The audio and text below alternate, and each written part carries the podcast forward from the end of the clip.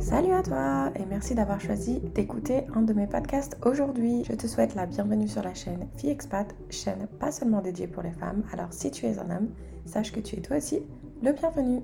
Si tu ne le sais pas déjà, tu y découvriras tous les mardis la conversation que j'ai eu la chance d'avoir avec une femme qui a osé sauter le pas de l'expatriation. Sans plus attendre, je te souhaite une très bonne écoute.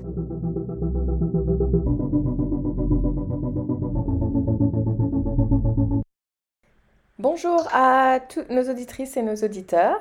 Aujourd'hui, notre invité va nous faire un peu voyager euh, sur une île paradisiaque. Alors, si vous voulez, vous pouvez vous servir un petit cocktail, car je pense qu'il va être très approprié, ou un chocolat chaud, comme vous voulez.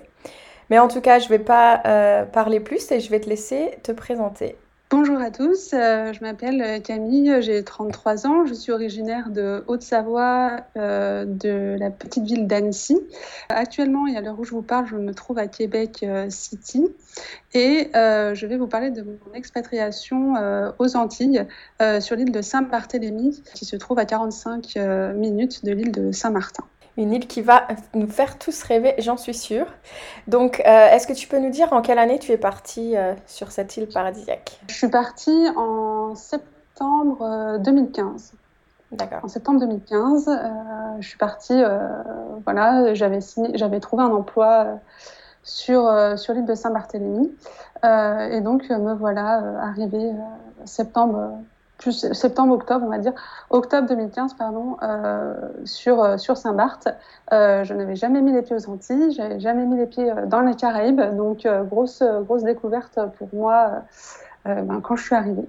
Et avant d'y arriver, est-ce que tu étais en France au moment où tu as trouvé ce travail? Oui, j'avais fait une, une, une saison d'été dans une résidence hôtelière parce qu'à l'époque, je travaillais dans les spas. Euh, j'étais spa manager et du coup, euh, je me suis dit, ben, la saison euh, se termine. J'avais pas forcément envie de faire une saison d'hiver ben, en station. je me suis dit, pourquoi pas partir tenter l'aventure au soleil. Donc, j'avais postulé à plusieurs endroits et et c'est Saint-Barthélemy finalement qui m'a qui m'a répondu en fait. Donc ça s'est fait assez rapidement parce que je finissais mon contrat en, en août 2015 et je suis partie tout de suite après sur, euh, sur l'île. quoi. D'accord. Et donc, euh, au moment où tu te trouvais en France, tu vivais seule? Tu étais en couple? Ou comment était ta euh, situation avant le départ? J'étais j'étais toute seule. j'étais toute seule. donc là, les, les saisons en station, c'est plus des CDD qu'autre chose. Donc c'est sûr qu'à chaque fois, ben, on a la saison qui commence de novembre à avril, on a un petit, euh, un petit euh, comment dire, laps de temps entre la préparation de la, fin de la saison d'hiver et le début de la saison d'été. Et généralement, après, en saison d'été qui est assez courte, on travaille de, de, juin à août. Et après, pareil, on recommence. Donc euh, j'avais pas forcément envie d'être trop dans l'attente, de refaire vraiment les mêmes choses. Je me suis dit au moins la saison, la saison à, à Saint-Barth va commencer pareil au mois de novembre. Et puis après, il y a la possibilité de rester euh, sur place plus longtemps. Euh, je le ferai, quoi. D'accord. Donc, est-ce que tu avais un appartement ou tu vivais dans la station où tu avais déjà quelque chose de meublé? Quand j'étais euh, en France? Oui. oui, j'étais j'étais en, résidence et donc du coup, bah, comme tout saisonnier, on est logé, on est logé dans le, sur le lieu de notre travail. Euh, donc euh, parfois seul, parfois euh, à plusieurs. Et donc j'avais rien, rien à moi quoi. surtout pour trois mois, j'allais pas prendre un appartement, surtout en, en, station. donc c'était vraiment le bon plan de partir sans rien mhm. avoir à, à, donner en préavis et, et tout ça quoi. Oui, voilà, donc pour toi, le, le, la préparation au départ était pas très compliqué. Du coup, c'était juste euh, parce que tu n'avais même pas de visa du coup à faire? Non, j'avais pas de visa parce que c'est une île française. J'avais euh, juste refait mon passeport, euh, j'arrivais à expiration et puis et puis me voilà reparti bah oui dans les Caraïbes. Donc oui, vu que c'est français, on n'a pas de, de, grosses démarches à faire. D'accord. Au niveau de, de, ton entourage, comment ils ont vécu l'annonce de ce départ? Je pense qu'ils devaient être, comment dire, au courant. moi, c'est sûr que fois que je pars, euh, j'ai toujours dit quand tout était fait. Comme ça, je me suis dit au moins il n'y a pas de, possibilité de machine arrière ou de oh là là, euh, tu repars et tout. Mais euh, j'ai toujours voyagé en fait à droite, à gauche, enfin depuis de nombreuses années, donc je pense que c'était pas forcément une surprise. Euh, c'était pas forcément une surprise, mais je laisse rarement le choix à ma famille. Vraiment, quand je pars, c'est que mes billets sont prêts, mon visa est fait et que je pars dans même pas trois semaines ou un mois. Comme ça, je me dis, j'évite tous ces petits problèmes liés à enfin, au départ et tout ça, quoi.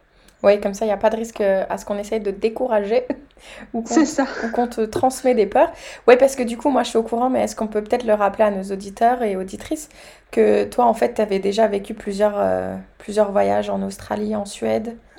Euh, oui, bah, je, voyage depuis que je suis tout, toute petite. Euh, j'ai toujours été attirée par euh, les, comment dire, les, pays du, du monde, on va dire. je suis partie en Australie, donc là j'avais fait un PVT.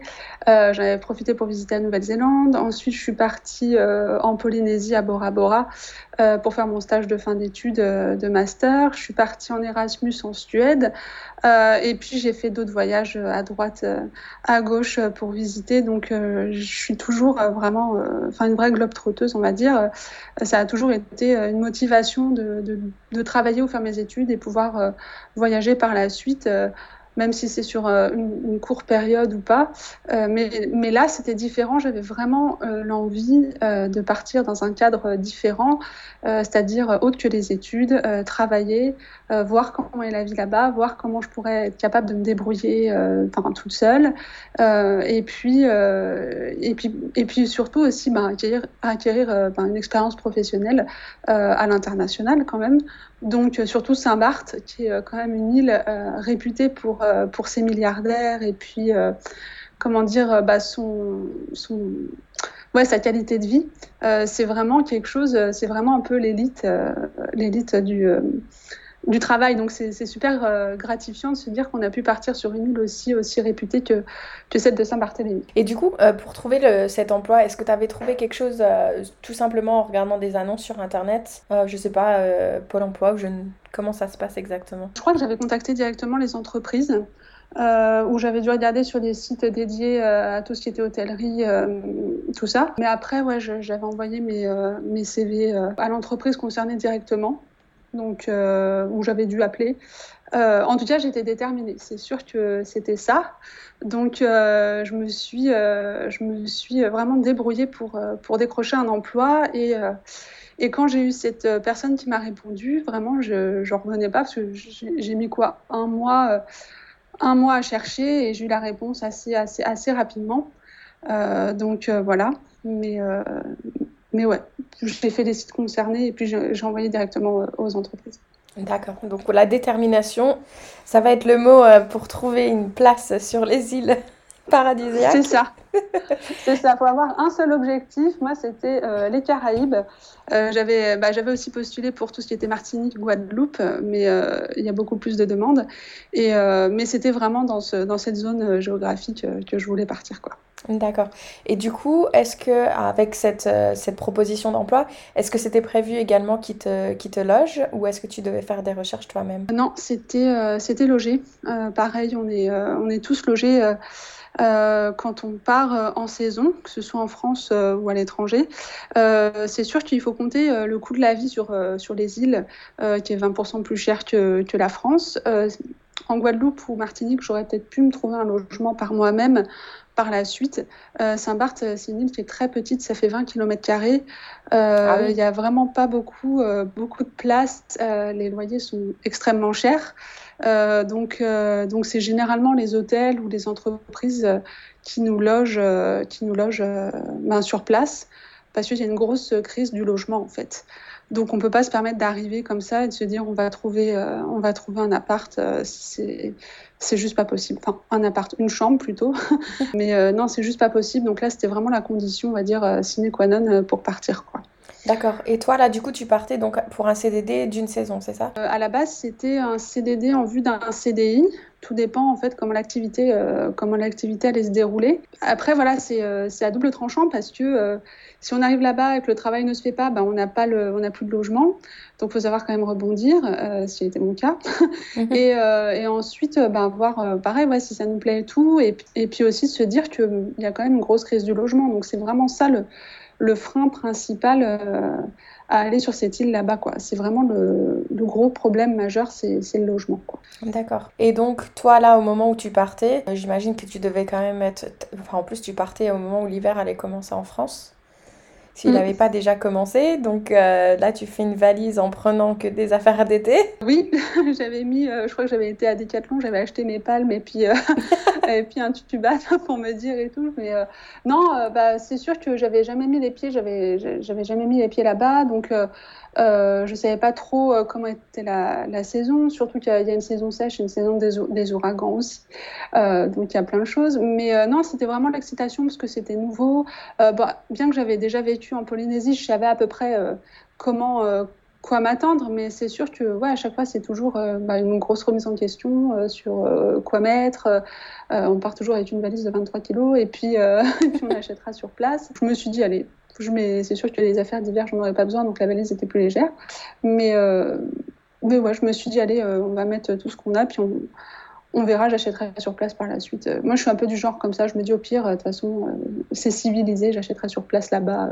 Mhm. Je, je m'encombre jamais de trop d'affaires parce qu'il il y a la moitié qu'on met pas, et puis après, il y a la moitié qu'on rachète. Donc, c'est ça. Donc, donc voilà. Le temps qu'on a une carte, une carte bancaire, on est bon.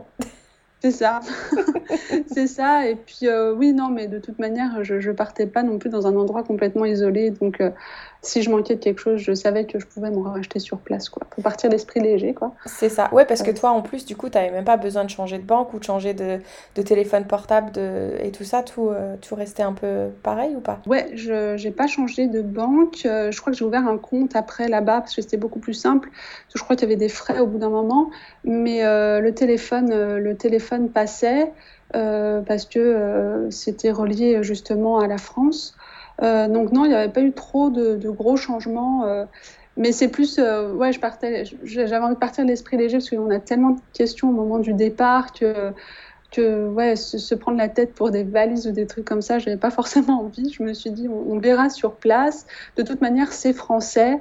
Donc, il n'y a pas, de, y a pas de, problème dans tous les cas. Quoi. Mmh. Je partais vraiment, je restais dans mon pays, entre guillemets, donc, donc ça me faisait pas trop trop peur euh, vraiment quoi. Super.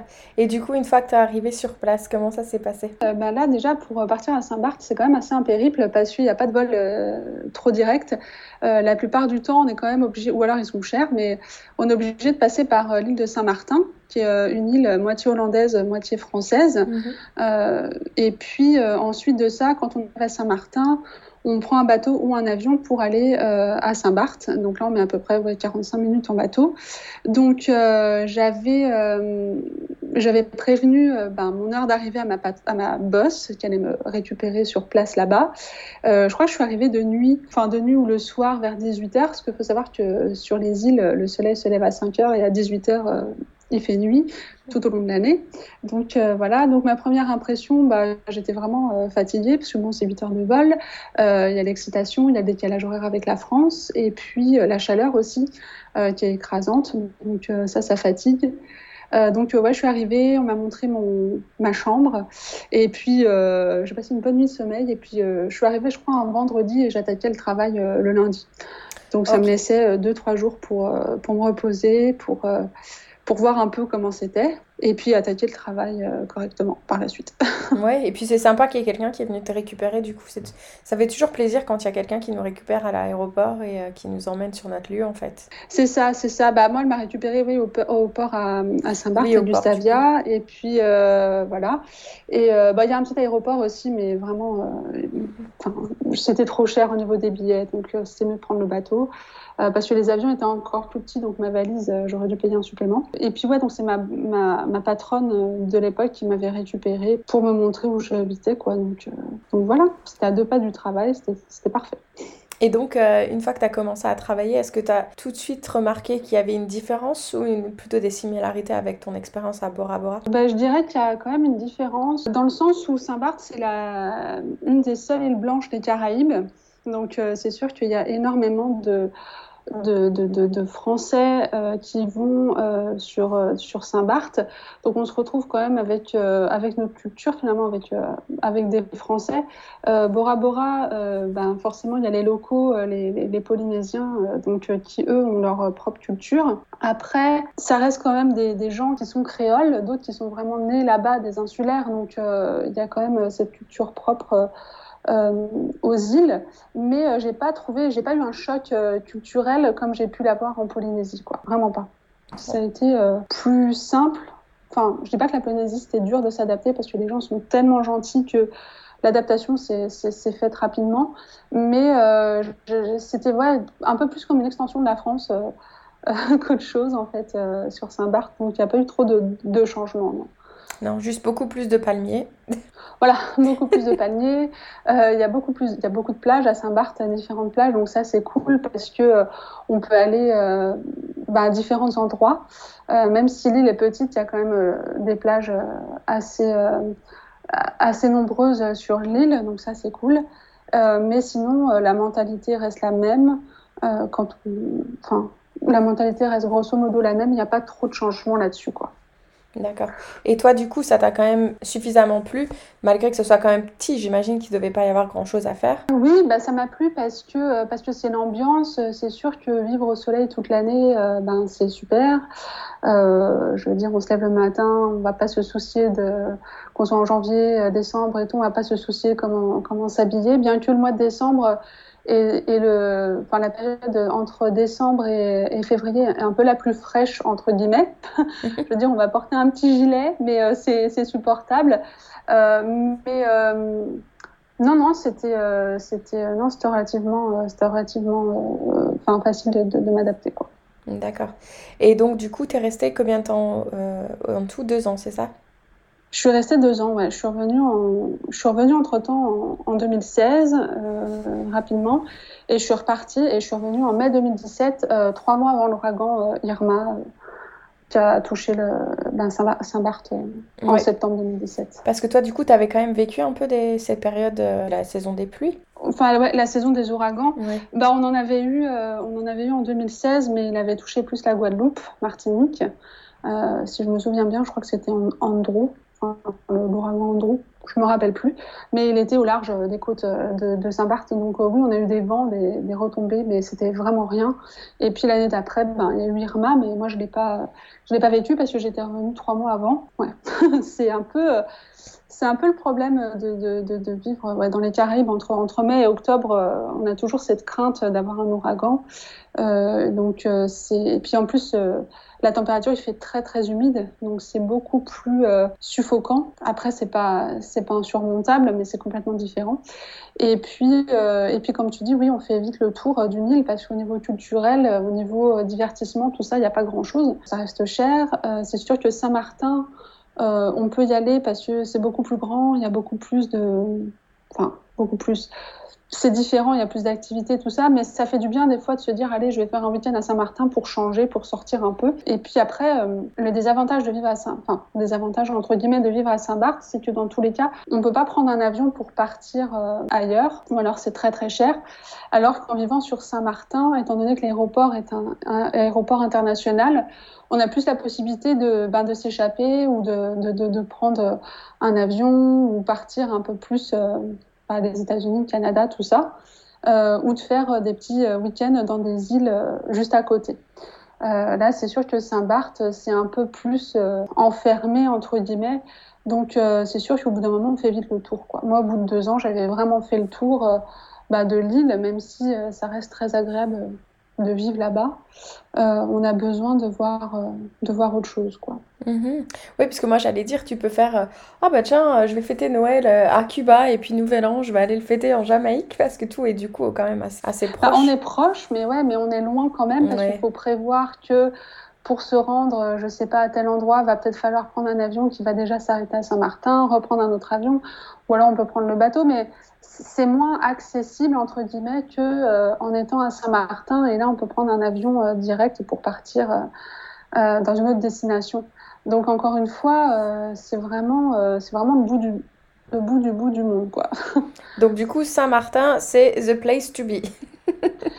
Oui, alors bon, c'est encore différent Saint-Martin parce que donc c'est une île qui est comment dire divisée entre, enfin qui appartient à la à la Hollande, enfin aux Pays-Bas pardon, et une partie qui appartient à la France. Mais Saint-Martin, il y a beaucoup plus de d'insécurité que Saint-Barth. Euh, généralement, la plupart des maisons euh, sont, euh, sont entourées de, comment dire, de, pas de grillage, mais de, tu sais, de, ouais, sont sous surveillance en fait à Saint-Martin. Il y a beaucoup plus de vols, il y a beaucoup plus de, de, de, pas de meurtres entre guillemets, mais il y a beaucoup plus de scandales à Saint-Martin qu'à Saint-Barth. Donc niveau sécuritaire, euh, c'est sûr que Saint-Barth a ces avantages-là où on a moins de ouais, d'insécurité. Saint-Martin, c'est beaucoup plus dangereux en fait.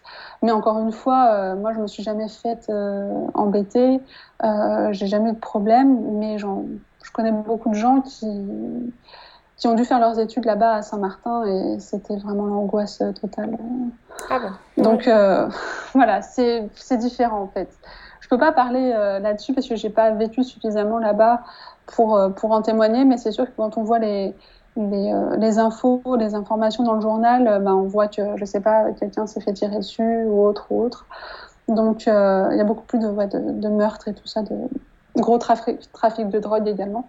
Donc, ça va avec tous les problèmes à côté, quoi. D'accord. Mais ça reste une île magnifique. Oui, bah, là, moi, j'en entends surtout parler des, des, Canadiens. Apparemment, ils partent souvent en vacances là-haut dans les all inclusifs. Mais ouais. j'ai pas encore eu la chance de, de pouvoir aller voir ça.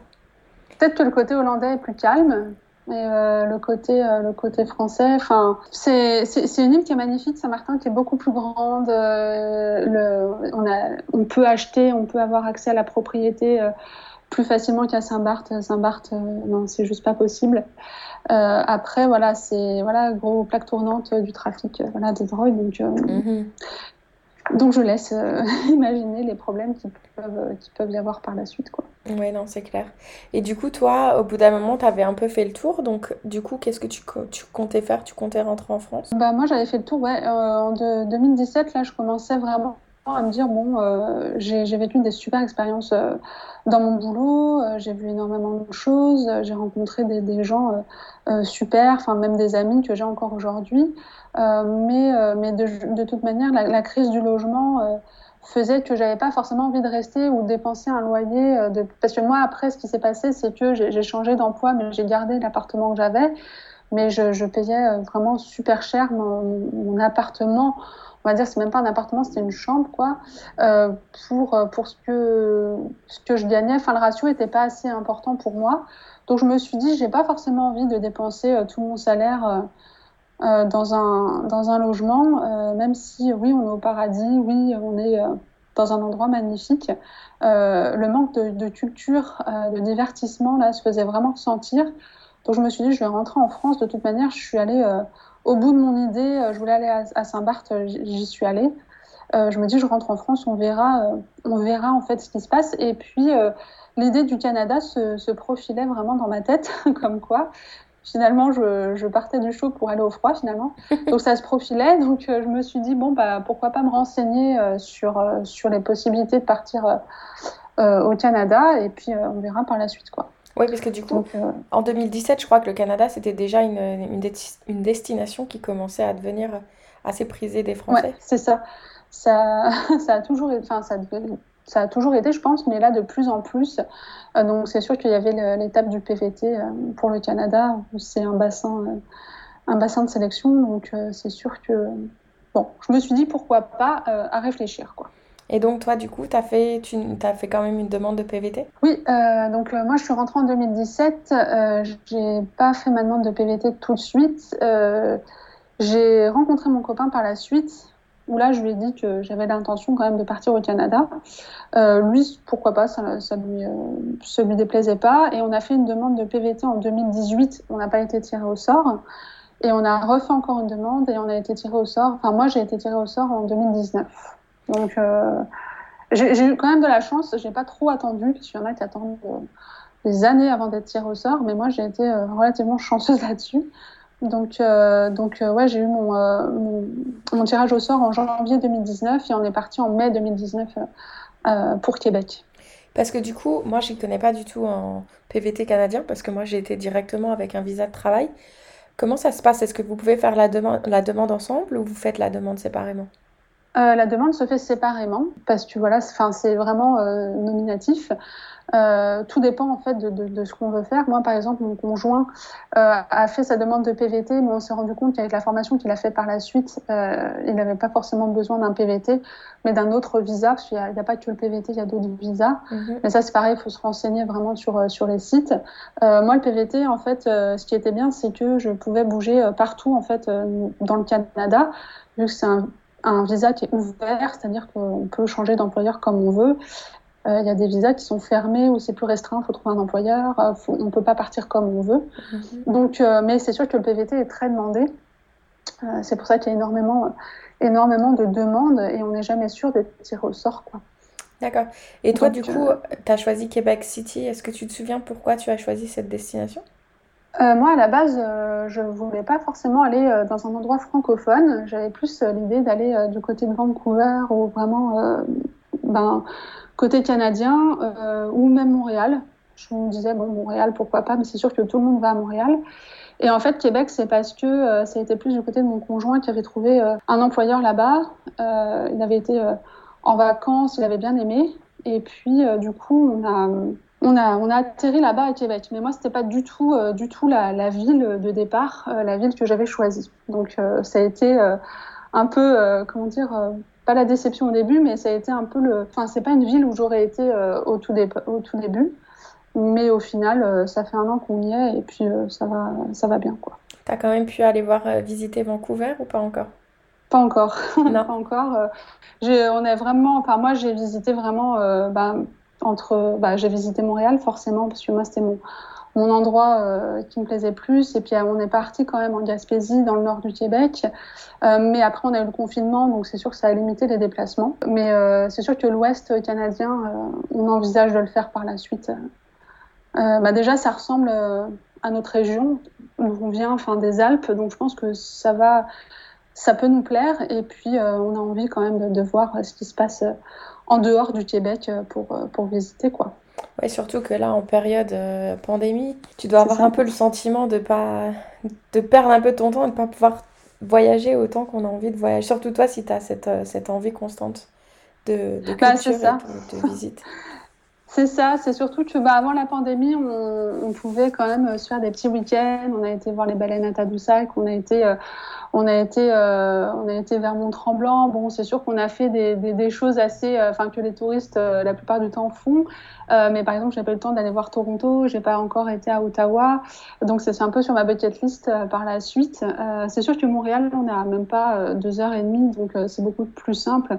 Euh, de se faire un petit week-end là-bas à Montréal et même Tadoussac, euh, le Saguenay, on est on n'est même pas à, à 3 heures, donc ça c'est c'est vraiment cool. On est, on est quand même géographiquement bien placé. C'est sûr que le, le, le Covid, euh, on aurait pu voyager cet été parce que durant l'été, il y a beaucoup de, de, de, Québécois et de Canadiens qui ont voyagé dans, dans, le, dans le pays. Hein. Le Canada est quand même assez grand, donc ça va. Mais bon, on essaye quand même, on évite quand même euh, là en ce moment de tenter le diable et de, de voyager quand on sait qu'on pourra le faire par la suite. Donc, euh, donc voilà. Et toi, une fois arrivé sur Québec, ça a été facile de trouver un poste du coup? Euh, ouais, ça a été beaucoup plus facile que ce que je, je l'imaginais. Euh, je suis arrivée au mois de mai, j'ai commencé à postuler, enfin je suis arrivée fin mai, j'avais commencé à postuler en juin et j'avais déjà un boulot qui m'attendait au mois de juillet. Donc ça a été rapide. Wow. Ça a été euh, vraiment rapide quoi, j'ai pas eu de, de problème pour trouver un emploi. Non, ça c'est top. Ça, c'est aussi. Ouais. Euh, c'est... Bon, tu me diras, tu avais quand même déjà. Je pense que ton CV était déjà quand même pas mal euh, bien garni. Oui, mais euh, quand on, quand on s'expatrie, on repart de zéro. Les ouais. gens ne nous attendent pas. Donc, euh, il faut accepter de, de recommencer euh, en bas de l'échelle et quitte à regravir les, les, échelons par la suite. Quoi. surtout que moi, j'étais en été. Donc, enfin, au mois de juillet, il y avait quand même pas mal de gens qui partent en vacances, des entreprises qui étaient fermées. Donc c'est sûr que ça a été, ça a été quand même assez, comment dire, assez rapide. Enfin, ça a été rapide pour moi, mais j'aurais pu, euh, j'aurais pu trouver un boulot au mois de, au mois de septembre, quoi. Mais euh, là, euh, ça s'est fait, donc j'ai, j'ai vraiment enchaîné rapidement, donc c'était, c'était super, quoi. Et toi, avant que l'hiver arrive, du coup, tu arrives en été, donc ça va. L'été est quand même assez agréable. Est-ce qu'il y a quelque chose qui t'a un peu choqué dans la culture les premiers jours ou les premières semaines? Pas, pas, tout de suite, je pense pas. Euh, c'est sûr que euh, la nourriture, oui, la nourriture nous a beaucoup choqués. Ben, nous, on est vraiment, ben, quand on vient de, de France, c'est sûr qu'on fait un peu un deuil sur, sur la culture québécoise, quoi. Mais non, après, ce qui m'a choqué, entre dans le bon sens, c'est que Québec, c'est quand même une grande ville mais euh, les gens ne sont pas stressés comparé à Montréal euh, au niveau de la conduite parce que bah, nous, on a acheté tout de suite une voiture. Euh, d'ailleurs, c'est ce que je, je, je, conseille aux gens qui arrivent Québec, sur Québec d'acheter une voiture parce que le transport et les réseaux, on n'a pas de métro, on n'a pas de, on n'a pas de bus, enfin, on a des bus, mais ça met vraiment du temps et tout est vraiment espacé. Donc, avoir une voiture, c'est quand même vraiment la liberté, vraiment la liberté de de pouvoir se déplacer plutôt que de se, de se retrouver dans le centre-ville et de ne pas profiter euh, bah, des alentours, quoi, parce qu'à même pas 20 minutes, on a des parcs euh, nationaux, on a, on, a, on a la nature, on a plein de choses à, découvrir, et euh, sans voiture, c'est contraignant. Quoi. Donc, bah, déjà, la conduite, oui, ça m'a paru beaucoup plus fluide. Euh, les routes sont plus grandes, euh, les gens sont beaucoup plus tranquilles au volant. J'ai moins de stress en conduisant ici qu'en France, bizarrement. Et puis j'ai trouvé des fois tout est plus simple au niveau administratif. Par exemple, pour euh, avoir un appartement, on n'a pas besoin de, donner une caution, on n'a pas d'état des lieux. Bon, après, faut avoir, il faut une enquête de crédit. quand on a une carte de crédit, Enfin, il y a carte crédit et débit, mais bon, ça c'est un autre sujet. Il faut se créer un historique et tout, mais ce que je veux dire, c'est que euh, j'ai trouvé des choses beaucoup plus simples qui sont compliquées en France et à l'inverse, des choses plus compliquées ici qui ne sont pas en France, mais euh, ça va, c'est franchement c'est correct. C'est intéressant parce que moi je me souviens qu'au Canada j'avais dû donner une caution et j'avais fait un état des lieux bah, ah quand je suis arrivée et quand je suis partie en fait. D'accord, parce que nous, euh, non, là c'est notre deuxième appartement. le premier appartement, on l'a loué au mois de septembre, parce qu'avant on était hébergé chez quelqu'un. Euh, et donc, à part notre enquête de crédit, parce que ça marche avec les cartes de crédit et les cartes de débit, mais ça, c'est encore compliqué à expliquer. J'ai pas envie de perdre les auditeurs. donc, euh, du coup, voilà, euh, faut être sur place pour le comprendre. Hein. Je comprends maintenant pourquoi on peut avoir 15 cartes de crédit. mais non, on n'a pas fait de, on n'a pas fait d'état des lieux, et puis on n'a pas fait de, enfin, d'état des lieux entrant et sortant. Et même là, ici, notre, notre appartement, euh, ça, a été, ça a été fait rapide. Quoi. Donc, euh, Et on n'aura pas d'état des lieux de, de, sortie à faire euh, si on devait déménager. Quoi. Et, et ce qui nous a fait rire, c'est que on a changé d'appartement, donc au mois de juin, là, cette année, parce que Généralement, le 1er juillet est un jour férié au, au, Québec et euh, c'est ce jour-là que la plupart des gens déménagent en fait. Mais euh, si on veut déménager plus tard que le 1er juillet, on peut. Et en fait, quand on a déménagé notre appart, notre ancien appart, le, monsieur qui, avait fait visiter nous a dit bah, non, merci beaucoup, euh, l'appartement il était propre. Euh, enfin, je veux dire, euh, c'est impressionnant. D'habitude, on n'a pas des appartements qui sont nettoyés, les gens laissent tout comme ça bah, nous, on, enfin, nous, on s'est dit, bah, c'est normal, je veux dire, on a vécu dans un appartement, c'est un peu normal de faire le ménage avant de partir, quoi. Mhm. Et vu qu'il n'y a pas d'état des lieux de, de sortie, ben, les gens, des fois, laissent tout, euh, des matelas, euh, laissent, euh, tout sale, enfin, et généralement, c'est des entreprises qui nettoient, quoi. Et nous, il était étonné, genre, on devait être les, les premiers locataires à avoir nettoyé notre appartement en partant. Ben non, c'est normal. enfin, je veux dire, même si on n'a pas de, de, caution et tout, je trouve ça normal de laisser un appartement propre quand on repart, quoi. Mhm. Donc c'est ça qui nous a fait euh, un peu rigoler. On s'est dit bon, finalement, euh, c'est drôle, quoi. Ça, ça, nous a fait rire, quoi. C'est clair. Moi, ce que j'avais bien aimé, enfin ce que j'avais bien apprécié aussi, c'était euh, dans l'Ontario pour le permis de conduire. Donc je sais pas si tu pourras me confirmer si c'était pareil pour toi, mais moi j'ai juste donné ma carte rose, mon permis français en fait, et ils m'ont donné un permis canadien. J'ai pas eu besoin de faire quoi que ce soit. J'ai pas eu besoin de faire de tests, rien du tout. Ah oui, bah moi c'était ma, c'était ma question principale euh, parce que quand j'ai acheté une voiture, je crois que je pouvais être euh, assurée que trois mois avec mon ancien permis, mais après il fallait que je change mon permis québécois. À savoir que ici, pareil, euh, il y a une société pour changer son permis, mais les plaques et le permis est payable tous les ans à la date anniversaire pour le permis Et les plaques, euh, donc on paye nos plaques, ça c'est un peu le côté euh, que j'aime moins, parce que la voiture t'appartient, mais tu repayes les plaques d'immatriculation. Et c'est en fonction de ton nom de, ton nom de famille, euh, tu dois payer tes plaques à tel, à tel mois. Quoi. Moi c'était à mon anniversaire en fait, donc moi je suis du mois de mai. Et donc du coup je devais refaire mes plaques.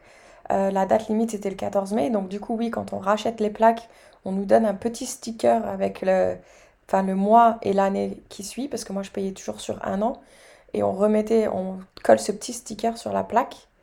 Et c'est vrai que ça, c'est au départ, moi je me disais, ah bah au moins le permis de conduire au Canada, il est pas cher comparé à la France. Mais au final, moi avec mon RAV4, je donnais 150 dollars par an pour les plaques. Bah, c'est ça. Donc au final, quand tu cumules sur les années, bah tu, bah, tu le payes vite ton permis finalement c'est ça, c'est exactement ça. Euh, moi, c'est, euh, bah, moi, moi, je suis du mois de janvier, donc euh, moi, en plus, moi, mes plaques et, mes, et mon permis, c'est tout au mois de janvier. Donc au moins, je suis tranquille. Mais c'est sûr qu'au final, je me dis pourquoi payer des plaques alors que, que le, véhicule m'appartient? Mm. le permis, je dis pas parce que je trouve que c'est un peu comme d'autres pays, je crois en Suisse, ils le font. au bout d'un certain temps, on doit quand même passer un examen de la vue. Euh, pour le permis, euh, à partir de 65 ans aussi. Donc c'est assez sécuritaire. Euh, enfin, c'est assez sécuritaire. Je trouve que c'est beaucoup plus encadré parce que dans tous les cas, il y a moins de gens qui roulent sans permis du coup ici. Euh, qu'en France, il y a beaucoup de, personnes qui roulent sans permis et il n'y a pas de, contrôle. Alors que là, ici, si on se fait contrôler, ben, on le sait tout de suite quoi, si on a payé ou pas. Donc euh, bon, euh, c'est un coût, mais bon, après, euh, on, a, on a aussi la Société des transports ici de, de, enfin de, au Québec, la, la SAAQ, qui encadre vraiment tout ça, tout ce qui est accident de la route et tout ça. Donc dans un sens, oui, c'est juste que c'est rageant de sortir de l'argent pour son permis et puis pour, pour ses plaques, mais après, mhm. je me dis, bon, c'est pas plus mal, c'est peut-être plus encadré finalement, parce que... Ouais ben, ouais, les gens sont obligés, euh, sont obligés de faire des, euh, des, examens pour euh, être aptes à conduire. Donc au moins, ça permet de limiter comment dire, les accidents, même s'il y en a, mais ça permet quand même de, de limiter tout ça. Quoi. Ouais, non, c'est sûr. Là, moi, j'ai vendu ma voiture le mois dernier. je l'ai vendue au Québec, du coup. Donc moi, il fallait que je fasse un changement de plaque entre le, moi et le, propriétaire, le nouveau propriétaire.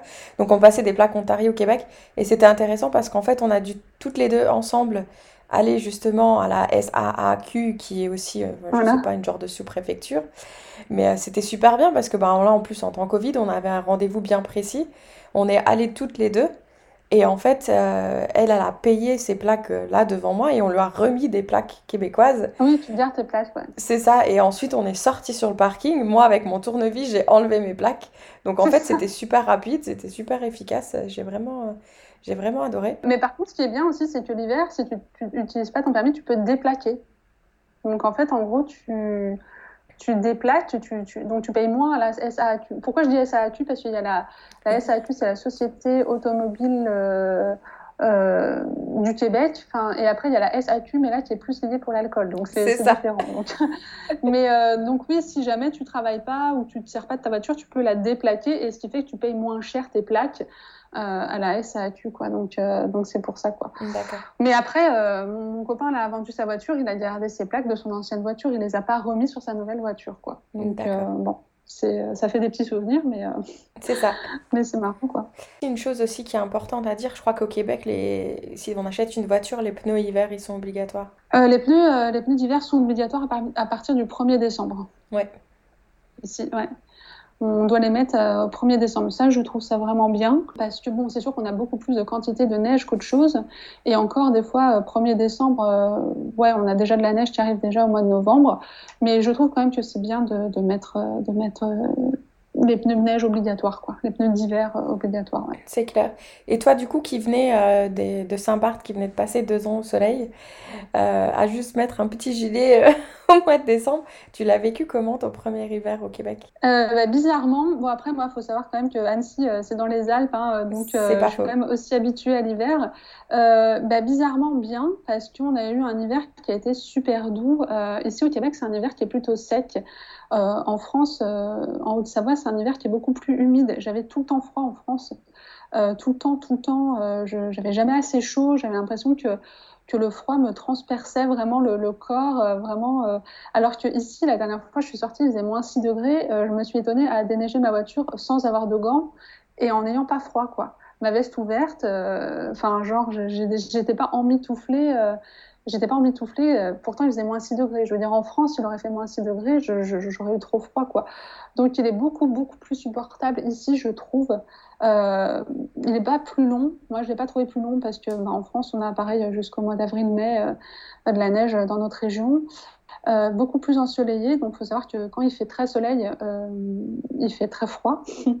euh, et généralement, et des jours où le ciel est tout, tout blanc, il fait, il fait grosso modo moins 1, 0. Quoi. Donc oui, c'est sûr, mais bon, j'étais rentrée en 2017, donc j'avais déjà eu le temps de m'acclimater à un premier hiver euh, français. Et puis, euh, quand on est arrivé, ouais, on n'a pas eu, on n'a pas eu trop froid. Sachant que janvier, février sont les mois où les températures chutent le plus, on a des ressentis moins 25 et tout ça, parce qu'on a toujours euh, la température qui fait à l'extérieur et le ressenti actuel. Je sais pas, il fait peut-être moins 15 dehors, ressenti moins 20. Euh, donc c'est vraiment le, le, ressenti qui est, qui est, le plus important. Mais euh, on a quand même des bons vêtements. Il y a une veste que je mettais en France que jamais ici. Euh, qui me tenait pas chaud euh, en France et qui me tient chaud ici, quoi. Ah ouais. Donc euh, tout est différent, quoi. C'est ouais. ouais. Et beaucoup plus ensoleillé, donc beaucoup plus supportable, je trouve, l'hiver ici, quoi. Ouais, c'est marrant que tu dis ça parce que ma mère justement me disait il y a quelques jours, j'ai tout le temps froid, tu vois là, j'ai un pull, j'ai un gilet, et elle me dit mais je comprends pas que tu tout le temps froid, on aurait, on dirait pas que tu as vécu au Canada. Et bah ça doit être ça en fait, parce que oui, pourquoi j'ai tout le temps froid ici, j'avais pas froid là C'est ça, c'est l'humidité, je pense, c'est le froid humide qui est, euh, qui est super désagréable ouais. euh, qu'on a en France. Quoi. Après, je vais voir, là, ça va être mon deuxième hiver. Pour le moment, il commence bien. On n'a pas de tempête, on n'a pas de, on a eu de la neige, mais euh, bon, ça tient, ça tient pas trop là, donc euh, on va voir. Ça va. Moi, moi j'adore, moi, j'adore voir la neige tomber, donc euh, je trouve ça tellement, tellement sympa d'entendre les bruits de, de, neige là, sous nos pas. Et Écoute, puis, moi bon, j'aimais sa voiture. Je vous, je vous, avoue que c'est un peu moins bien. Mais, ouais. euh... moi j'aimais bien, mais quand je voyais la neige au mois de mai, là je l'aimais plus la neige. C'est ça. c'est ça. Surtout au mois de mars, avril, où on se dit bon, il y a le printemps qui arrive. Surtout que nous, en plus à Québec, on, a une différence avec Montréal parce que euh, on a l'hiver est un peu plus long entre guillemets de, de, de 15 jours euh, comparé à Montréal. Bon voilà, mais après bon Mars-avril, on peut encore se reprendre une petite tempête, mais après, c'est bon, ça passe. ça va. Et toi, du coup, que tu avais vécu, euh, c'est hors sujet, mais du coup, que tu avais vécu une expatriation seule, et là maintenant, tu es, en expatriation en couple, est-ce que tu as remarqué une différence au niveau de pour rencontrer des gens ou pour s'intégrer au pays? Est-ce que tu. Enfin, après, Saint-Barth, ça reste français, mais est-ce que tu as remarqué une différence au niveau de l'intégration dans le pays? Oui et non. C'est sûr que euh, j'aurais été toute seule, j'aurais pas été à Québec. Je trouve que euh, pour rencontrer euh, du monde, j'aurais peut-être été à Montréal. Mais bon, après, j'aurais beaucoup de Français vont à Montréal, donc c'est sûr que oui, rencontré du monde, mais peut-être que j'aurais rencontré des Français. Euh, les Québécois, c'est sûr que enfin, ils sont très gentils euh, d'accès. Après, c'est sûr que se lier d'amitié avec des Québécois peut peut-être prendre plus de temps, ou des fois on a l'impression que les relations sont plus superficielles. Donc c'est sûr que c'est compliqué, mais en tant que Français, c'est sûr qu'on va vers les Français plus facilement. Quoi. Euh, Montréal est, une, super ville pour, euh, pour tout ce qui est activité, pour tout ce qui est rencontre. Euh, mais je, je, sais pas, honnêtement, je, je peux pas dire. J'ai rencontré des bonnes amies québécoises ici à Québec, hors cadre. Enfin, les, rencontres, je les ai faites toutes seules. Pour moi, essayer de me, me, me, trouver quand même un cercle d'amis. C'est sûr qu'on a tendance à rester un peu, oui, en couple et à faire des activités de notre côté, mais après, c'est c'est comment dire, c'est que bah, quand on arrive et qu'on se dit on est en PVT, on a aussi envie de découvrir des choses en couple, à deux, faire des expériences, se, se, se créer des souvenirs. Mais euh, non, je, je sais pas. Tout dépend. Euh, c'est sûr qu'on est plus ouvert quand on est tout seul. Ça, c'est sûr qu'on va beaucoup plus vers les autres. Alors que bah, quand on est en couple, c'est beaucoup plus facile de rester euh, dans sa zone de confort. Mais après, il y a le travail aussi qui nous permet de rencontrer du monde. Il y a, il y a, il y a des activités. Euh, il y a quoi d'autre? Euh, Les groupes maintenant sur Facebook, tout ça, il y a énormément de choses mm -hmm. qui permettent de rencontrer euh, ben, des locaux ou autres. Donc, je sais pas, je peux pas dire. Je peux pas dire. Après, c'est sûr que c'est le choix de la ville quoi, qui fait que c'est peut-être plus, plus, facile d'une ville à une autre. Je sais pas. Pour le moment, non, ça va, j'ai pas eu trop de problèmes. D'accord. Camille d'aujourd'hui, celle à qui je suis en train de parler, elle rencontre la Camille avant qu'elle parte euh, à Saint-Barth et que tu puisses lui passer un petit message. Est-ce que tu lui dirais quelque chose pour qu'elle peut-être qu'elle vive son expatriation différemment ou qu'elle se prépare différemment? Bah, Je lui dirais euh, non, je lui dirais de, foncer quoi qu'il arrive, de ne pas regretter. Moi, je je suis l'une des rares, je crois, à pas préparer mon expatriation. je, je, je, prépare rien, à part là, parce qu'on était en couple et qu'il y avait un autre enjeu euh, qui était différent. Mais euh, non, parce que finalement, je dirais, écoute, tente, euh, enfin, va jusqu'au bout, fais tes choses. De toute manière, ça marche, tant mieux, ça marche pas. C'est pas grave, tu rentres. Enfin, c'est pas, c'est pas un échec, c'est pas une honte. c'est sûr qu'il y en a des fois qui s'accrochent à rester parce que pour faire bien auprès de leur famille ils veulent rester, ils veulent se dire ah non mais je vais pas rentrer, que vont penser les gens de moi, euh, ça fait même pas un mois que je suis partie puis je suis déjà revenue. Euh, ça peut arriver à tout le monde euh, de, de, de, se tromper sur une destination, de ne pas aimer la destination, de ne pas euh, trouver la destination telle qu'on l'imaginait auparavant. Mhm. donc je dirais écoute vas-y, va au bout de tes idées. de toute manière, mieux vaut vivre hein, de remords que de regrets ou voilà. Mais je dirais ouais fonce non, je ne changerai, pas, euh, je changerai pas mon discours. Ce serait toujours le même. Voyage tant que tu peux. Et puis, euh, fais les expériences que tu peux. Rencontre les gens que, tant que tu peux. Ça t'apportera toujours dans tous les cas. Et puis, euh, et puis on verra. Surtout, si on avait su que le Covid allait arriver en 2019, je dirais encore plus voyage. Quoi. c'est ça. vraiment, ne regrette pas parce que ouais, je ne sais pas qu'un virus pourra te tomber sur la gueule en 2020. C'est clair. Et si par exemple, moi maintenant, je te dirais, ah bah tiens, euh, après cette conversation, j'ai très envie d'aller euh, m'expatrier à Saint-Barth, est-ce qu'il y aurait un conseil euh, particulier que tu me donnerais? Mettre de l'argent de côté. mettre de l'argent de côté.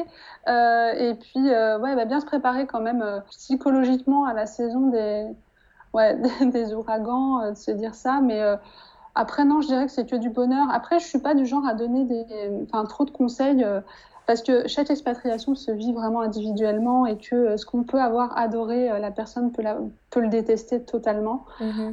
mais je dirais non, je dirais toujours aux gens de foncer. Faut, faut, faut pas avoir, faut, faut pas avoir de regrets. Faut vraiment aller au bout de, des choses, voir, prendre ce qu'il y a à prendre et puis en tirer que du positif parce que dans tous les cas, oui, une expatriation, euh, c'est euh, pas l'Eldorado. Hein. Il y a toujours des hauts, il y a toujours des bas. Euh, on parlait de résilience. Euh, c'est sûr que même, ça nous apprend beaucoup la résilience de, s'expatrier parce qu'on est face à, nos doutes. On, est, on grandit deux fois plus en s'expatriant que si on était resté dans notre zone de confort. Et je trouve que c'est bien de sortir de sa zone de confort, de tester son adaptabilité, son son adaptabilité, son changement, sa réaction face au changement, et puis à plein d'autres choses, parce que tout n'est pas linéaire. Euh, il y a beaucoup de coups durs, beaucoup de stress, beaucoup de remise en question. Euh, le manque de la famille aussi le fait, mais encore une fois, euh, quand on est bien dans un endroit, quand on est, comment dire, bien préparé, qu'on a un boulot qui nous plaît, la famille, et qu'on peut rentrer régulièrement, la famille peut nous permettent, enfin, ne nous manque pas tant que ça, entre guillemets, tout dépend après de l'attachement qu'on a. Surtout en plus avec, euh, comment dire, euh, Internet, la possibilité de se connecter assez rapidement. Mais euh, non, moi, mon, mon seul truc, c'est vraiment foncer, voyager, vivre, vivre plein d'expériences tout le temps, tout le temps. Et puis continuer, continuer ouais, à rêver, à rêver de, que tout est possible, quoi, parce que c'est super enrichissant en fait. C'est vraiment enrichissant de, de, de s'expatrier. Quoi, tu après, voilà, il y a le décalage quand on rentre, mais, euh, mais ça nous fait grandir, ça nous fait apprendre beaucoup de choses, on apprend beaucoup de choses sur soi. Et puis voilà quoi. Mais ne pas croire que l'herbe est forcément plus verte ailleurs, partout, ça c'est faux. euh, mais ça, ça, nous prépare quand même à ce niveau-là quoi. Ça nous aide à se dire bon ben voilà, euh, j'ai pas retrouvé ce que je cherchais, ce que j'avais en France, mais on l'aura jamais on n'aura jamais ce qu'on avait en France, on ne retrouvera jamais ici, parce que sinon on ne part pas. C'est clair. Euh, mais de se dire qu'il n'y a pas d'Eldorado, il n'y a pas d'herbe plus verte euh, ici ou ailleurs, euh, c'est complètement différent, mais il faut savoir ouais, s'adapter quoi, à son nouveau terrain. Quoi. Mm-hmm. Et du coup, si tu, si tu devais passer un message à Camille avant qu'elle parte au Canada, tu lui dirais la même chose? Ou est-ce que ça serait différent Oui, je lui dirais oui. je lui dirais prépare-toi prépare-toi à, avoir des remises en question, euh, à avoir euh, à craquer, enfin ce qui est normal euh, émotionnellement, avoir des fois des coups, de, des coups de blues et avoir envie de rentrer, ça fait partie du processus. mais après, je dirais, écoute, accroche-toi et puis, puis vois ce qu'il ce en est. C'est sûr que je dirais, par contre, dès que tu ne te plais pas ou dès que tu ne vois plus d'intérêt ou autre, parce que bien souvent les gens s'accrochent vraiment pour rester pour rester, et ça c'est la pire des choses à faire. Euh, je dirais en fait d'aller jusqu'au bout, jusqu'à temps que tu ne puisses plus en fait. Si mhm. c'est trop moralement euh, ou, euh, ou, autre, je dirais, mais écoute, tu auras fait ton mieux, lâche l'affaire, rentre en France mhm. et, et ressource-toi. quoi. Donc toi, la France, c'est quand même toujours l'endroit où tu penses que tu te sens chez toi et quand tu rentres en France, ça te fait du bien? Moi, oui. Moi, je suis pas partie fâchée avec mon mhm. pays. j'aime, j'aime mon pays, j'aime la France. Euh, ce sera toujours euh, dans mon cœur. Euh, c'est sûr que je l'ai un peu abandonné entre guillemets pour partir à l'étranger, mais mais voilà, mais je suis pas partie fâchée, donc j'ai toujours cette attache avec la France, quoi qu'il en soit. Et voilà, j'avais quand même envie de, de, sortir moi de ma zone de confort et puis de voir, c'était plus un challenge de voir si on est capable de s'adapter, si on est capable aussi de, de, de faire la vie que ben, on a voulu.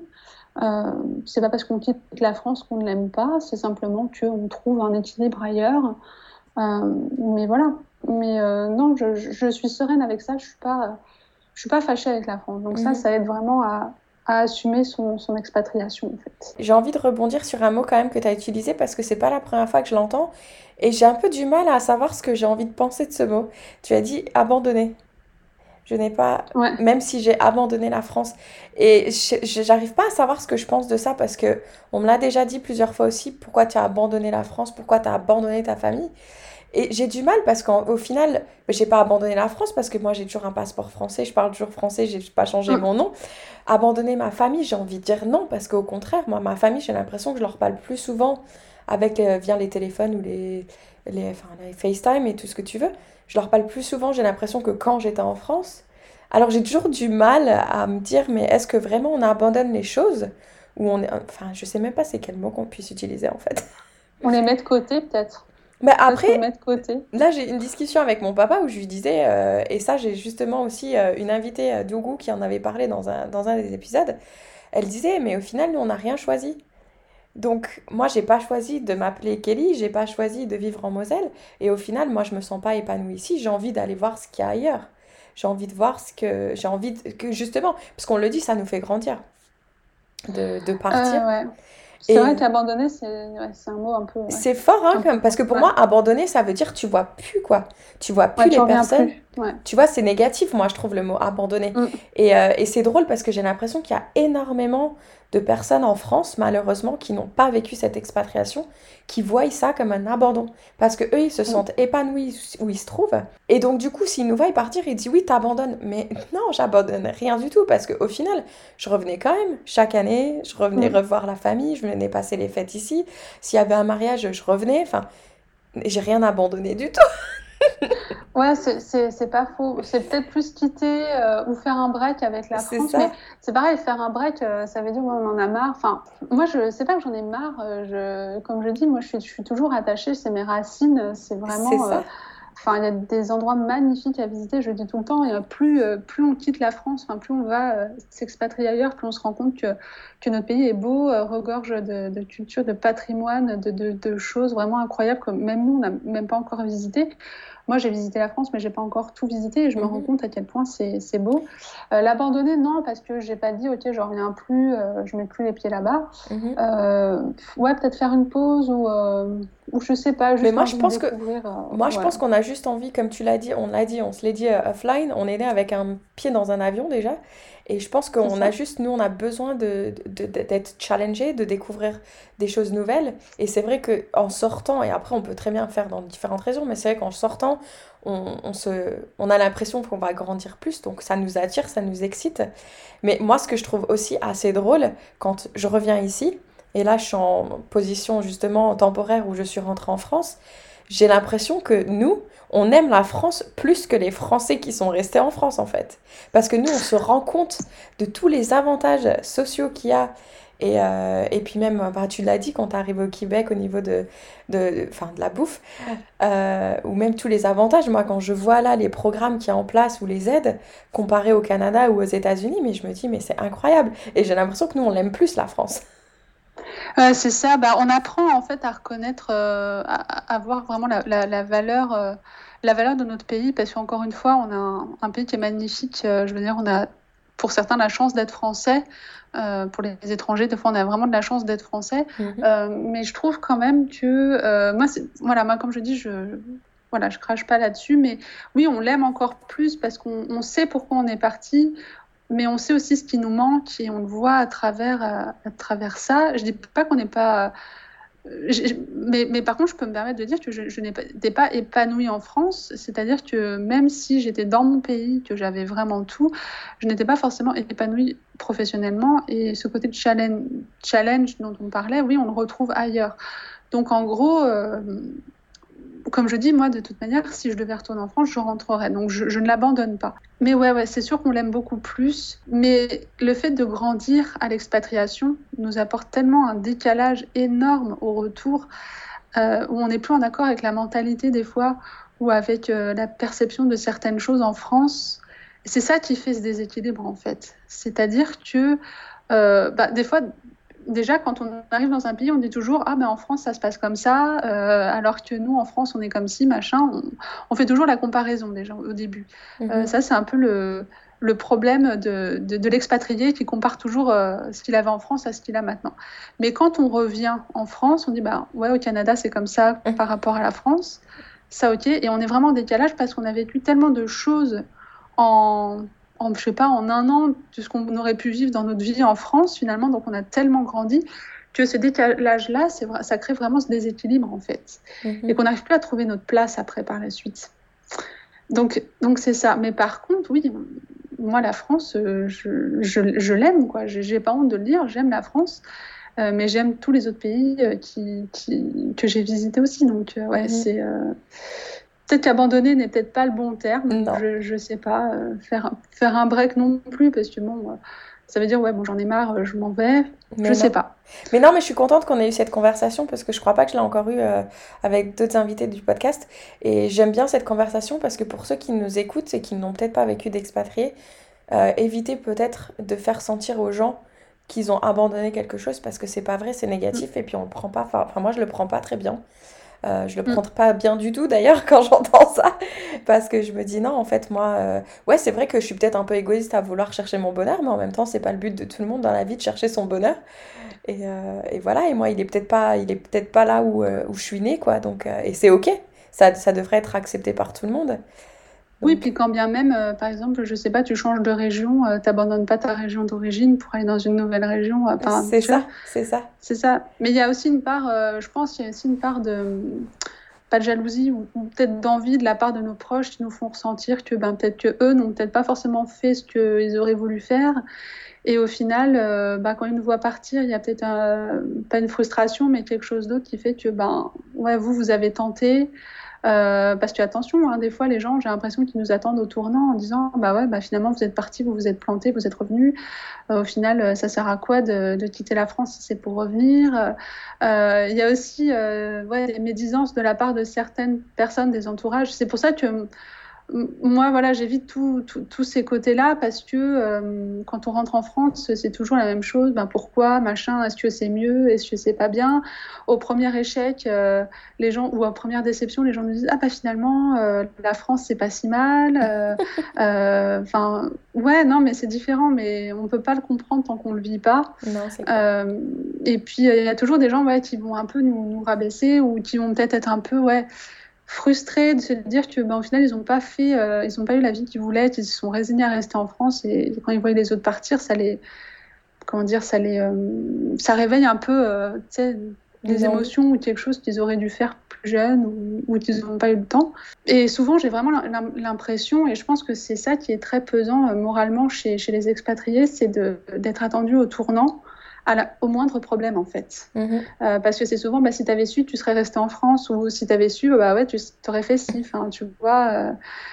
et, et, du coup, on n'ose pas. On, des fois, il y en a qui, ouais, qui vont rester jusqu'au bout en disant, non mais moi j'ai dit je reste un an, je reste un an pour montrer que euh, j'y suis restée, mais au final, intérieurement, ils sont pas bien. Non, c'est ça. Que, euh, En revenant, bah, on sait que la famille, euh, des fois, la famille, euh, elle peut nous supporter, mais elle peut aussi nous détruire, enfin, pas nous détruire, mais nous rabaisser ou, ou pas avoir le support qu'on essayait. Alors que partir, c'est déjà un gros truc. On aimerait quand même que les gens derrière nous disent bah, Je suis fière de toi, fais ce que tu peux.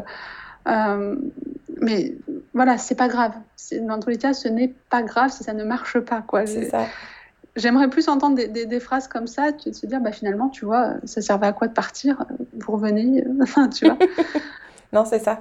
Bah, voilà, en plus, je peux te dire que d'être rentrée là euh, temporairement, et c'est marrant parce que tout le monde est déjà oui, mais ça, mais quand Et non, mais zen, je m'adapte, je suis résiliente, les choses arriveront là de toute façon. En, cette pandémie, on peut rien trop, trop rien prévoir. Euh, il faut prendre un jour à la fois.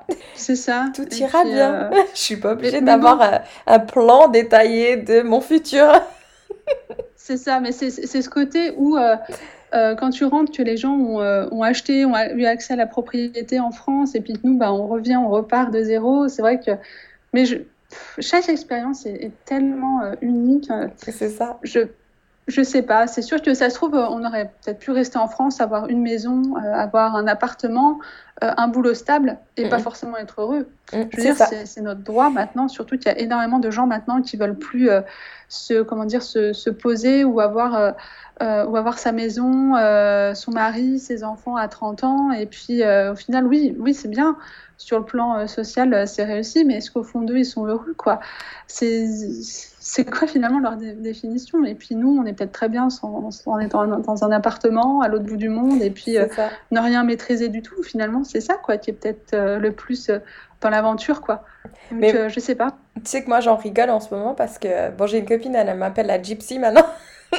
je leur dis, mais vous savez quoi? Je suis peut-être, j'ai plus de maison enfin, j'ai plus de maison. Je suis chez mes parents, mais bon, on va dire que j'ai plus de maison ou d'appartement à moi. J'ai plus de voiture et j'ai plus de travail. Mais je suis heureuse, je souris, je rigole tous les jours et je dors tellement mieux la nuit.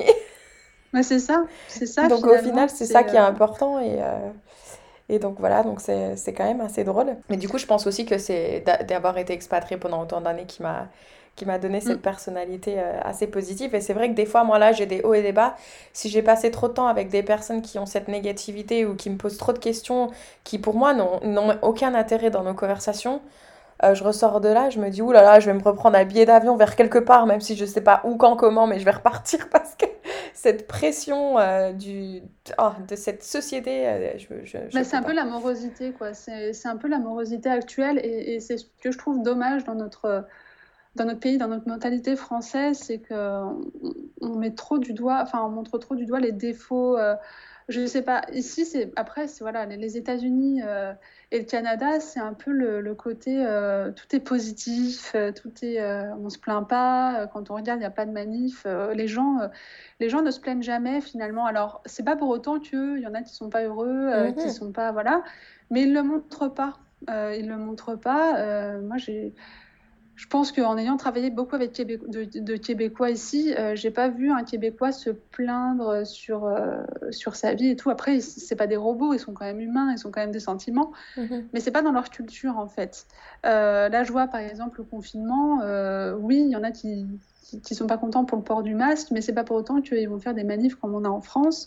Et il y a un discours qui est totalement plus optimiste, je trouve, beaucoup plus positif ici en Amérique du Nord qu'on l'a en France. Qu'en France, on, se plaint tout le temps. Mhm. Et c'est ça qui crée ce décalage-là. C'est le fait d'avoir connu des, cultures complètement différentes, de se dire que quand on rentre, c'est vraiment dommage d'être pollué par des phrases négatives, des choses où les gens sont tristes, euh, alors que au final, je me dis mais bon, enfin, ils ont la santé, ils ont un travail, ils ont tout mais ont ce discours tellement négatif qu'au final, ça pèse sur le moral. Quoi. Et, c'est ça, ce décalage-là que, que, je parle. C'est que moi, j'ai vraiment du mal, quand je rentre en France, d'être confrontée à des gens qui n'ont jamais voyagé ou très peu, et d'avoir ce côté négatif-là, en fait. Ce, ce, discours négatif, en fait. Non, c'est clair. Il faudrait qu'on qu'on prenne le monopole d'une île française et que ce soit l'île des expatriés qui ont besoin d'un retour. C'est ça, ou alors on va plus être attiré par, enfin, on va plus parler à des gens, voilà, qui ont voyagé. Bah, après, euh, ça se ressemble hein, de toute manière. ça. ça se ressent. On va, on va plus vers les gens qui nous ressemblent, mais mais dans notre entourage, s'il y a des gens qui n'ont jamais voyagé, ils peuvent pas comprendre ce qu'on a vécu. Donc au final, on on peut même pas partager nos doutes et, euh, et, ce qu'on a vécu parce qu'ils ne le comprendront pas. Mhm. Ou alors ça va être plutôt une phrase directe en disant bah, pourquoi t'es parti alors? Tu vois? Mhm. C'est ça. La phrase, la phrase pourquoi t'es parti alors si ça te plaisait pas? Mais est-ce que nous on leur dit bah, pourquoi tu restes dans ton job si ça te plaît pas en fait? C'est clair. Tu vois Bah ils ont, attends, ils ont les factures, hein, ils ont la maison à payer. voilà. Non, mais c'est la phrase bateau, c'est pourquoi tu es parti si ça te plaisait pas? C'est ça. Et sinon, on leur demande pourquoi tu restes dans ton boulot si ça te plaît pas, tu vois. Et au final, c'est la même chose, quoi. Non, c'est clair. Non, mais c'est génial. Donc, je vais devoir te poser la, la, question de la fin. Malheureusement, je crois que ça fait déjà plus d'une heure qu'on enregistre. Euh, si tu devais citer, enfin, si tu devais donner ta citation préférée ou chanson préférée, comme tu, comme tu préfères, ou les deux, euh, qui te fait penser justement à l'expatriation ou qui t'encourage dans les moments un petit peu plus euh, blues Qu'est-ce que tu dirais? Ma citation préférée, bah après j'en aurais, j'en aurais une, mais celle-là je l'avais tirée d'un film, je l'avais entendue euh, dans un film avec Georges Clooney, qui lui dans le film vit, vit à Hawaï, vit sur une île paradisiaque, et je crois qu'il disait c'est pas parce qu'on est au paradis qu'on a moins de problèmes, on a moins de on a moins de, doutes que, les autres en fait qui vivent, euh, qui vivent ailleurs. Je ne connais pas la phrase exacte, mais euh, c'est à peu près ça. Et c'est ce que je me dis en fait à chaque fois. Je me dis c'est pas parce que tu es à tel endroit, c'est pas parce que tu, vis. Euh, tu vis dans un endroit magnifique que tu n'auras pas moins de doutes, que tu n'auras pas moins de problèmes, que tu n'auras pas, pas moins de difficultés. C'est ce que je me dis pour rester vraiment tu vois, euh, enfin, en accord avec moi-même et me dire, bah, vraiment l'Eldorado ou le paradis. Tu vois. Je, sais que dans tous les cas, les problèmes, ils seront partout les mêmes, euh, que ce soit ici ou ailleurs. Quoi. Et ça, mhm. ça m'aide vraiment à me recentrer en me disant, oui, de toute manière, euh, voilà, c'est comme ça. Et, et, puis, et puis ça, ça le sera. C'est le but de l'expatriation. quoi. je dirais ça. Super, et eh ben merci beaucoup. Merci à tous ceux qui nous ont écoutés jusqu'à la fin. Et comme vous le savez, si vous avez aimé cet épisode, si vous pouvez mettre un petit commentaire et 5 étoiles sur Apple Podcast et vous pouvez nous suivre également sur les réseaux sociaux, euh, Instagram et Facebook sur FiExpat. Voilà, merci beaucoup Camille et puis ben je te dis à très bientôt. Merci, merci, merci d'avoir écouté en espérant avoir donné l'envie aux gens de voyager. Bah, je l'espère aussi et puis ben à l'arrivée des neiges, hein, je te souhaite euh, plein de grand soleil. Ah oui, aussi. Et des températures euh, pas trop basses Pas trop froides non plus. Voilà, à bientôt. Bye bye.